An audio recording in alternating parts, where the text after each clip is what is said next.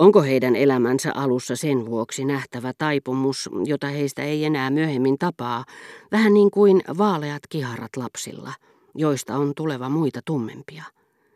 Kuka tietää, vaikka naisten valokuvat olisivatkin teeskentelyn ja myöskin muihin homoseksuaaleihin kohdistuvan inhon alku. Mutta nimenomaan yksinäisistä teeskentely on tuskallista. Ehkä ei edes juutalaisten muista eroavan siirtokunnan esimerkki ole tarpeeksi puhuva selittääkseen, miten vähän kasvatus heihin vaikuttaa, miten ovelasti heidän onnistuu palata Ehkä ei sentään mihinkään niin pelkistetyn hirvittävään kuin itsemurhaan, mihin hullut kaikista varokeinoista huolimatta palaavat ja myrkyttävät itsensä tai hankkivat revolverin, jos heidät vedetään kuiville joesta, mihin he ovat heittäytyneet. Niin ainakin elämään, jota toiseen rotuun kuuluvat miehet eivät osaa kuvitella, eivätkä tajua, vaan vihaavat siihen erottamattomasti liittyviä nautintoja ja kauhistuisivat ilmitulon vaaroja alituisesta häpeästä puhumattakaan. Heitä voisi verrata, ellei nyt ehkä villeinä pysyviin eläimiin, leijonan pentuihin, jotka kesytysyrityksistä huolimatta ovat leijonia, niin ainakin neekereihin, jotka pitävät valkoihoisten mukavaa elämää masentavana ja antavat etusijan kesyttömän elämänsä vaaroille ja sen käsittämättömille iloille. Sinä päivänä, jolloin he tajuavat, etteivät voi valehdella muille, sen paremmin kuin itselleenkään. He muuttavat kauas maalle paetakseen kaltaisiaan, joita pitävät poikkeuksina hirviömäisyyden kammosta tai kiusausten pelosta, ja muuta ihmiskuntaa pelkästä häpeästä, koska he eivät milloinkaan ole todella aikuistuneet, vaan vajonneet melankoliaan, he lähtevät aina silloin tällöin kuuttomana sunnuntaina kävelylle päätyäkseen tienhaaraan, mihin kuin sanattomasta sopimuksesta muuan naapurilinnassa asuva lapsuuden ystävä on jo tullut ja odottaa. Ja he aloittavat uudelleen vanhat leikkinsä siinä heinikossa, yön pimeässä, sanaakaan sanomatta. Viikon varrella he pistäytyvät toistensa luona, juttelevat niitä näitä viittaamatta sanallakaan tapahtuneeseen, ikään kuin he eivät olisi mitään tehneet, eivätkä aikoisi vastakaan tehdä. Jonkin verran kylmyyttä on kuitenkin heidän väleissään havaittavissa sekä ironiaa, ärtyisyyttä ja kaunaa, joskus vihaakin. Sitten naapuri lähtee pitkälle matkalle, taittaa taivalta hevosen ja muulin selässä, nousee vuorille, yöpyy lumihangessa.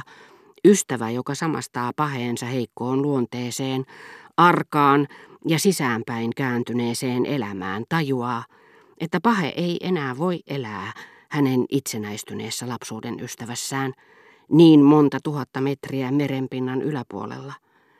Ja naimisiin tämä meneekin. Hylätty ei kuitenkaan parane. Huolimatta tapauksista, joissa kuten vielä tullaan näkemään, homoseksuaalisuus on parannettavissa. Hän haluaa välttämättä itse ottaa aamulla keittiössään navettapojan käsistä tuoreen kerman, ja iltaisin, kun halut liikaa ahdistelevat, hän menee ja auttaa tieltään eksynyttä juopunutta tai oikaisee sokean miehen takinkaulusta. Näennäisesti hänen elämänsä voi muuttua. Hänen paheensa ei enää tule esiin jokapäiväisessä kanssakäymisessä, mutta mikään ei joudu hukkaan. Kätketty koru löydetään aina. Kun sairaan virtsan eritys entisestään vähenee, hän hikoilee sitä enemmän, sillä myrkkyjen on poistuttava.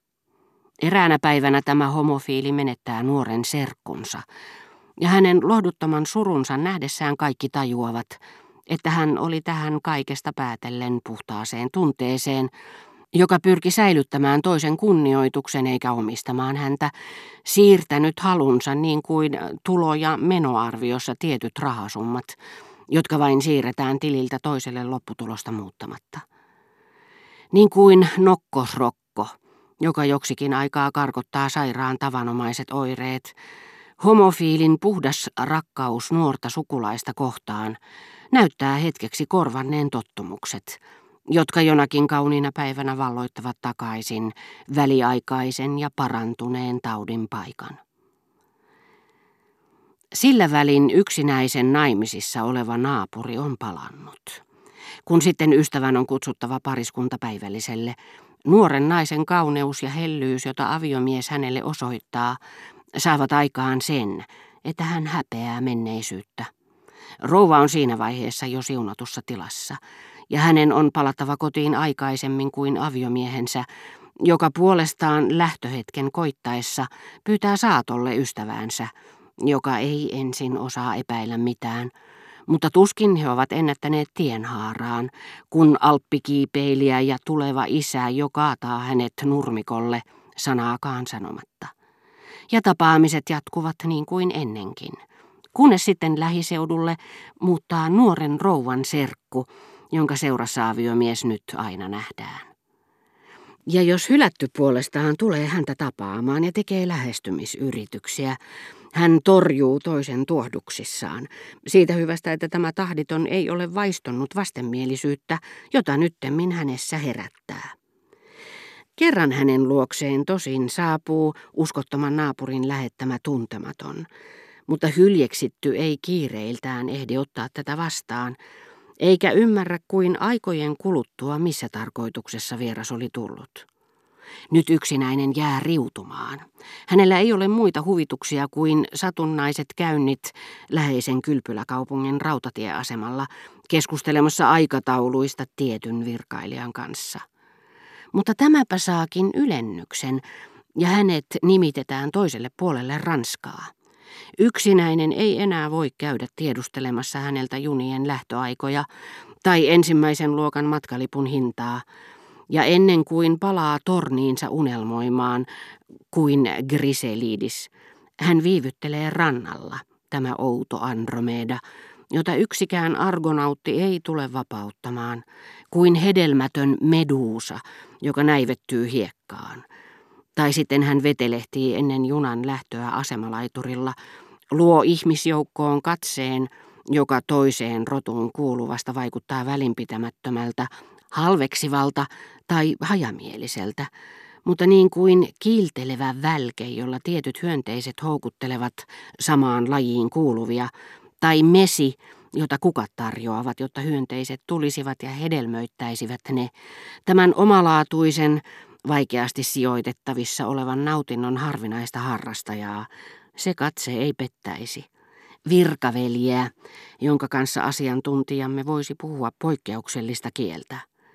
Asemasillalla korkeintaan jokin kurjimus on kiinnostuvinaan siitä puhtaasti aineellisten etujen toivossa, niin kuin ne, jotka yksinomaan lämmitelläkseen menevät Collège de Francein luentosaliin, missä sanskriitin professori puhuu tyhjille penkkiriveille. Medusa, orkidea,